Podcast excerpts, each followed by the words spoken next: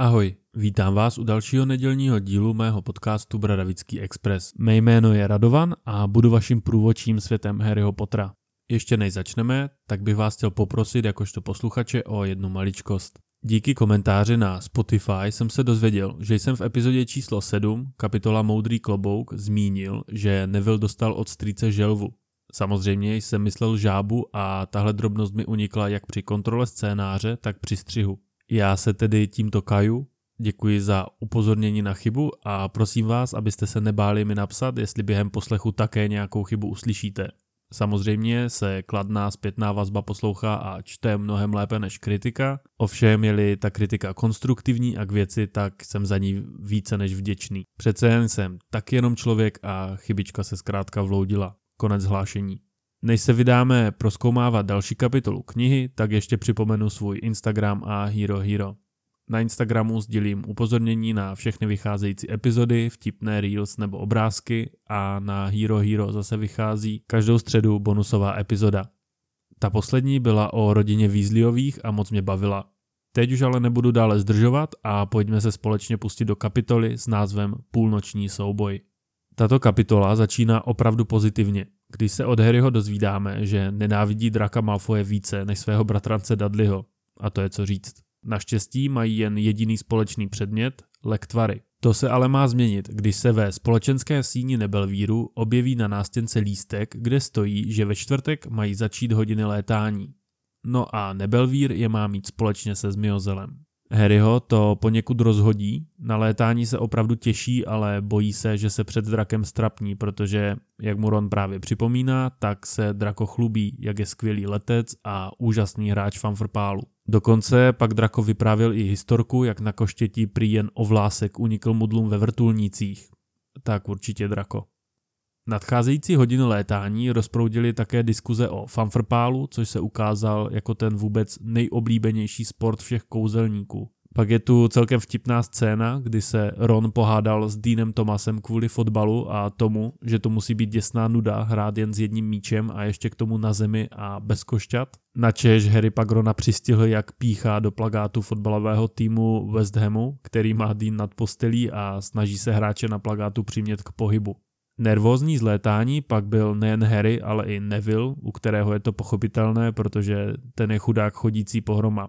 Rozhozená byla ale i Hermiona, která samozřejmě nastudovala veškerou teorii, ale ta jí v reálu nemusela vůbec pomoct. Představte si, že děláte třeba autoškolu, máte všechno nastudované a pak si sednete do auta, no, stejně vám to k ničemu, dokud si to doopravdy nevyzkoušíte. Následně během raní pošty dostal Neville od své babičky pamatováčka, v angličtině Remember All. Jedná se o skleněnou kuličku, která obsahuje bílý kouř. Ten funguje na principu, že pokud člověk něco zapomene, tak se kouř zbarví do červena do té doby, než si na danou věc zase vzpomenete. Kouř se pak vrátí do své původní bílé barvy. Nevýhodou je ovšem to, že vám tento předmět neřekne, co přesně jste zapomněli. Mně to přijde jako takový kouzelnický ekvivalent uzlu na kapesníku. Neznám nikoho, kdo by to v dnešním světě chytrých telefonů a upomínek používal, ale kdysi, pokud jste měli něco důležitého a nesměli na to zapomenout, tak jste na svém kapesníku udělali uzel. Když jste potom kapesník vytáhli, tak vám ten uzel měl připomenout, že jste asi na něco zapomněli. No, ale na co, že? Asi všichni uznáte, že to není úplně nejpraktičtější řešení. Zpátky k Nevillovi, kterému se pamatováček hned po rozbalení zbarvil do ruda. Tady mám k tomu zajímavost z filmu, protože si můžete všimnout, že Neville na sobě nemá hábit jako jediný, protože všichni kolem něj ten hábit na sobě mají. Takže se dá předpokládat, že je to právě hábit, na který zapomněl a je tak důvodem, proč se kouř v pamatováčku zbarvil do ruda. Když si svůj dárek prohlížel, tak eh, kolem prošel Drako, který mu pamatováček sebral z ruky. Naštěstí kolem zrovna procházela i profesorka McGonagallová a Drako tak pamatováček položil na stůl s tím, že si jej jen prohlížel. Odpoledne, konkrétně o půl čtvrté, se tak žáci první ročníku Nebelvíru a Zmiozelu sešli na školních pozemcích, aby absolvovali svou první hodinu létání. Na místě již bylo nachystaných 20 starých košťat. Jak víme, tak žáci prvních ročníků nesmějí vlastnit vlastní koště a za mě je to čistě z pragmatického důvodu, kdy se předpokládá, že žáci ještě létat neumí a kdyby si z domu donesli nějaké pořádně rychlé koště, tak by ho prostě nebyli schopni zvládnout. Hodinu vede Madame Hůčová. Ta má krátké šedé vlasy a oči žluté jako jestřáb. Křestní jméno Madame Hůčové je Rolanda. Rolanda je ženskou odvozeninou germánského jména Roland, které má hned několik významů, jako třeba moudrý, starý nebo sláva země. Zajímavější je ovšem to, že stejně byla pojmenována i raketa, jakou za války používalo Luftwaffe. A tady mi to spojení s učitelkou létání přijde asi vhodnější. Příjmení Huč pak má význam ve slově vysoký. Jakmile byli studenti seřazeni vedle svých košťat, tak jim Madame Hučová řekla, ať koště ze země přivolají slovem vzhůru. Zde Harry zaznamenal úspěch, protože byl jedním z mála, kterému koště samo skočilo ze země přímo do ruky. Hermionino koště se jen válelo po zemi sem a tam, a třeba takové koště nevila se pro změnu nepohlo vůbec. Pak jim Madame Hučová ukázala správnou techniku, jak na koštěti sedět tak, aby z něj nespadly, během čehož Malfoje opravila a Rona to velmi potěšilo, že zjistil, že to vlastně Draco celá ta léta dělal špatně. Jejich dalším úkolem bylo se lehce odrazit ze země, chvíli se vznášet, pak se naklonit s koštětem dopředu a přistát zpět na zemi. Než však stačila napočítat Madame Hučová do tří a vydat pokyn k vzletu, tak Neville zazmatkoval, odrazil se vší silou ze země, vyletěl velkou rychlostí 20 stop do vzduchu, což je nějakých 6 metrů, pak vyjekl, sklouzl z koštěte, sletěl na zem a tím si zlomil zápěstí. Madame Hučová tak okamžitě vyrazila s Nevillem na ošetřovnu a zakázala všem z košťaty cokoliv dělat pod pohrůžkou vyhazovu z bradavické školy. Jakmile i s Nevillem odešla, tak se začal Malfoy smát a dělat si z Nevilla srandu. Parvati Patilová se ovšem Nevilla zastala pohádala se s pánci Parkinsovou, která stejně jako Malfoy patří do Zmiozelu. Hádku ukončil Draco, když na zemi našel pamatováček, který Nevillovi vypadl při jeho pádu z kapsy. Teď se pro změnu ohádal zase Harry s drakem. Ten mu pamatováček nechtěl dát a místo toho vlezl na své koště, vyletěl do vzduchu a prohlásil, že ho schová Nevillovi na strom. Harry i přes hlasitý protest Hermiony následoval jeho příkladu, sedl si také na koště a vyletěl za ním. Harry sám sebe překvapil, jak přirozené pro něj létání bylo a okamžitě celý tento proces pochopil. Následně se rozletěl přímo proti drakovi, který stihnul na poslední chvíli uhnout tomu došlo, že je na Harryho ve vzduchu sám a nemá svůj backup v podobě Kreba ani Goyla, jak je tomu obvykle. Místo toho, aby s Harrym svedl nějaký souboj ve vzduchu, tak vší silou pamatováček zahodil a začal se vracet na zem. Harry se rozletěl nejrychleji jak mohl a nádherným zákrokem pamatováček chytil jen pár centimetrů od země. V tom na scénu přichází, nebo spíše přibíhá, totálně vytočená profesorka McGonagallová, která Harryho hubuje, že se mohl zabít a přikázala mu, ať jde s ní. Ještě než se posuneme v ději dále, tak se vyjádřím k létání samotnému a k tomu, jak to dle mého funguje. Dle zdrojů, které jsou k dispozici na internetu a v knihách, tak víme, že se koště ovládá přenášením váhy. Proto, když se předkloníte dopředu, tak automaticky koště začne klesat. Já si ale myslím, že intuice a jakýsi přirozený talent zde hrají velkou roli a díky tomu jsou dva rozdílní letci na stejném koštěti schopni letět jinou rychlostí, kdy ten talentovanější a lépe vycvičený letec je schopen třeba létat rychleji nebo dělat různé triky. Příklad pak můžeme vidět třeba v druhém filmu, kde Draco Malfoy má Nimbus 2001, což je rychlejší koště než Nimbus 2000, které vlastní Harry, ale Harry je i tak schopen ho vlastně předehnat. Zajímá mě, co si o tom myslíte vy. Budu rád, když mi to dáte vědět a napíšete mi třeba na Instagram nebo na Hero Hero. Teď už zpátky k Harrymu, který následuje profesorku McGonagallovou do hradu, co mu síly stačí. Samozřejmě se bojí, že vše pokazil a ze školy tak bude vyloučen. Minerva s Harrym v závěsu dorazí před jednu učebnu, otevře dveře a poprosí vyučujícího profesora Kratiknota, jestli si může na chvíli půjčit vůda. Tady bohužel následně nedává český překlad smysl, protože Harry na to reaguje zmateně a bojí se, že vůd je nějaká rákoska nebo tyč a že dostane nějaký fyzický trest. V originále je to samozřejmě smysluplnější, protože slovo wood doslova znamená dřevo a Harry si tak fyzický trest představuje oprávněně. Ukázalo se však, že zde se jedná o jméno, a to konkrétně studenta Nebelvíru z pátého ročníku. Oba dva tak následovali profesorku McGonagallovou do prázdné učebny, teda skoro prázdné, protože tam byl protiva, který psal na tabuli zprostá slova. Minerva ho vyhnala a zabouchla za ním dveře. Až potom Harry ho představila Oliveru Woodovi oficiálně s tím, že mu našla do týmu chytače. Oliver Wood je kapitánem fanfrpálového týmu Nebelvíru a tímto sportem naprosto žije. Není se tedy čemu divit, když se na profesorku McGonagallovou nevěřícně díval a zeptal se jí, jestli to myslí vážně. Ta Harryho vychválila do nebes a řekla, že to, co spatřila, by nesvedl ani Charlie Weasley. Ti z vás, kdo slyšeli bonusový díl o Weasleyových, tak ví, že se jedná o staršího bratra Rona, který byl skvělým hráčem fanfrpálu. Wood se rozzářil od radosti a i hned profesorce řekl, že bude Harry potřebovat nové koště. Ta souhlasila, ale s tím, že bude muset přemluvit profesora Brumbála, aby udělal s Harrym výjimku, co se týče zákazu košťat pro prváky ale že se bude opravdu snažit, protože Nebelvír už opravdu potřebuje porazit Zmiozel, protože v posledním zápase dostali totální kotel.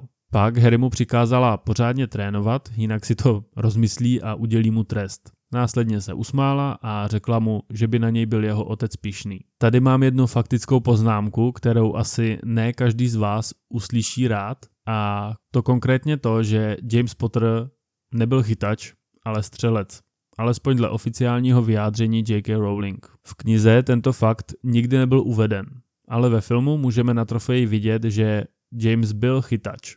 Tohle bylo údajně čistě z toho důvodu, abychom se do Harryho lépe vcítili, vlastně tím, že jde ve stopách svého otce. Také si ve vzpomínce v pátém dílu hraje se zlatonkou, ale to nemusí nutně znamenat, že byl chytačem. Já si přece taky můžu házet s golfovým míčkem, ale neznamená to, že jsem Tiger Woods. Jedná se o celkem kontroverzní téma, ale mně se osobně více líbí varianta, kdy je James skutečně střelcem a nechytačem. Takže tak.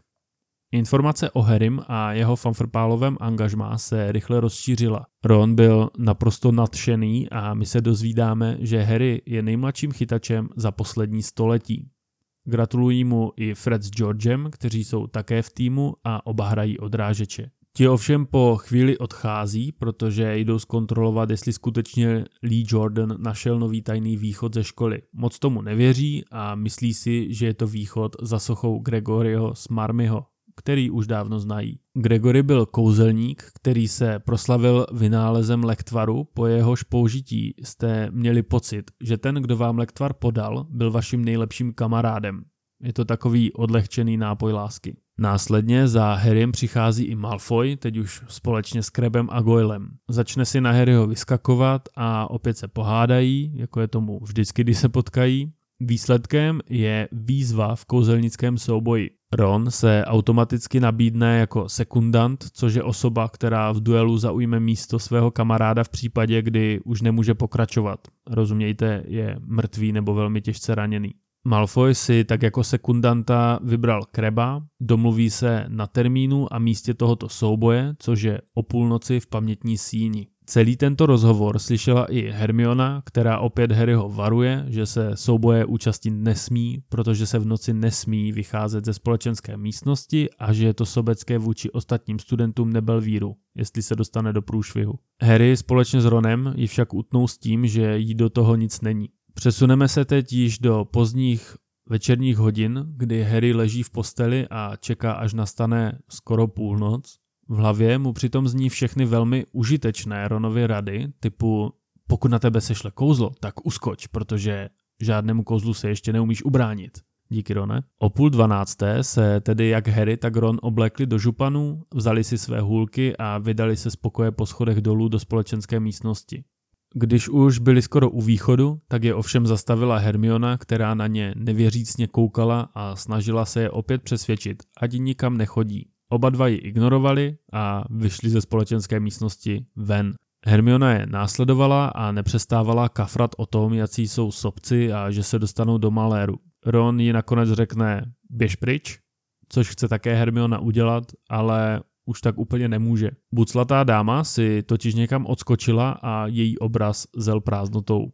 Hermiona se tak neměla jak dostat zpátky do nebelvírské věže. Rozhodne se tak jít společně s Harrym a Ronem.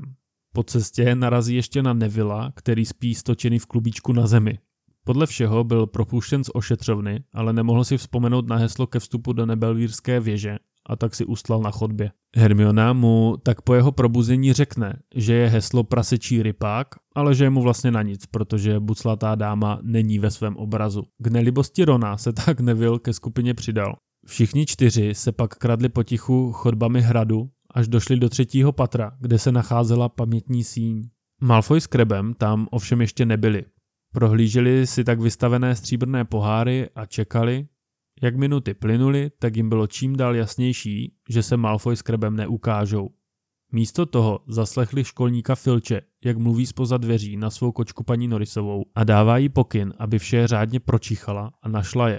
Harry kývnul na svou skupinu kamarádů, aby ho rychle následovali. Procházeli chodbou plnou rytířských brnění, když Neville opět neudržel nervy na pochodu, vyjeknul, rozběhnul se a zakopnul, čímž se mu podařilo narazit právě do jednoho z brnění. To samozřejmě způsobilo obrovský hluk. Oni tak na nic nečekali a rozběhli se otevřenými dveřmi. Nikdo z nich si neuvědomoval, kam vlastně běží, hlavně, aby se dostali co nejdále od Filče. Proběhli nějakým gobelínem na zdi a ocitli se v tajné chodbě vedoucí přímo před učebnu kouzelných formulí, která by měla být dost daleko od Filče a hrozícího nebezpečí. Zhodli se, že je na čase vrátit se do nebelvírské věže a že to vypadá, že na ně Malfoy nastražil pěknou léčku, aby je dostal do maléru. Po pár krocích se ovšem dveře učebny otevřou a z nich vyletěl protiva. Všichni jej okamžitě začali prosit, ať je hlavně sticha a nenapráská je. Protivovi se úplně nechtělo spolupracovat, což popudilo Rona, který se po něm ohnal. To ovšem byla velká chyba. Protiva kvůli tomu totiž začal křičet. Studenti nejsou v posteli, studenti nejsou v posteli před učebnou formulí. Všichni se tedy rozeběhli znovu a to až na konec chodby, kde byly dveře. Ty ovšem byly zamčené. Hermiona tak popadla Harryho hůlku, poklepala na zámek a pronesla Alohomora. Zámek se odemknul a oni tak všichni dveřmi prošli. Sotva dveře zavřeli, tak z slyšeli, jak se snaží Filch z protivy dostat, kam žáci utekli. Protivá ale Filchovi řekl, že jestli mu neřekne prosím, tak mu nic neřekne. Filch tak přes veškerý odpor poprosil. Protiva mu odpověděl nic, ha, a uletěl pryč. Harry, Ron, Hermiona a Neville si tak mohli oddechnout, ale tohle netrvalo dlouho. V momentě, kdy se otočili od zavřených dveří, totiž uviděli, že jsou v místnosti a že tam nejsou sami. V tu chvíli jim došlo, kam to vlastně doběhli. Do zakázané místnosti v třetím patře. V místnosti s nimi bylo stvoření. Tříhlavý pes, který si je prohlížel, čenichal a ze tří jeho tlam mu tekly sliny. Jakmile začal vrčet, sáhl Harry rychle po klice dveří za svými zády. Všichni vypadli z místnosti zpět do chodby a dveře za sebou okamžitě zavřeli. Filch už byl naštěstí pryč a tak se všichni mohli rozeběhnout jak nejrychleji mohli a vydali se rovnou k obrazu buclaté dámy. Ta už se vrátila ze svých nočních pochůzek, já si teda myslím, že byla někde popíjet, ale to je teď asi irrelevantní. Okamžitě se jich zeptala, kde to pro boha byli takhle v noci. Harry na to řekl, že na tom nesejde a že heslo je prasečí rypák. Všichni se tak dostali do bezpečí své společenské místnosti, kde popadali do křesel a přemýšleli nad tím, co se vlastně stalo. Ron se rozčiloval, že nechápe, proč by někdo zavřel takové stvoření do školy plné dětí. Načež mu Hermiona odpoví jednou z nejlepších hlášek, alespoň podle mě celé série Harry Pottera, když jim řekne, že musí být opravdu slepý, když si nevšimli, že pes stál na padacích dveřích a že doufá, že jsou na sebe pišní, protože mohli všichni zemřít, nebo, hůř, mohli být vyloučeni. Po této poučce se sebrala a odešla do své ložnice. Harry s Ronem a Nevillem následovali jejího příkladu a také se odebrali na pokoj. Když pak leželi v posteli, tak Harry přemítal, co asi ten pes hlídá. Že by ten umolousaný balíček, který společně s Hagridem vybrali z trezoru čísla 713 u Gringotových? No, to si budeme muset ještě počkat, protože zde kapitola končí. Ještě se vrátím k Chloupkovi, nebo k té tříhlavé bestii, kterou vlastně našli já jsem někde četl, že lidem přijde zvláštní, že je takové stvoření zavřeno pouze za dveřmi, které jsou zamčeny a lze je otevřít kletbou Alohomora. Mně se líbí celkem teorie, že ty dveře jsou zamčeny tak jednoduchým kouzlem z toho důvodu, aby to zvládl odemknout i Hagrid, který se o chloupka stará. A kdyby ty dveře zabezpečili nějakým lepším způsobem, tak by se tam Hagrid asi neměl jak dostat.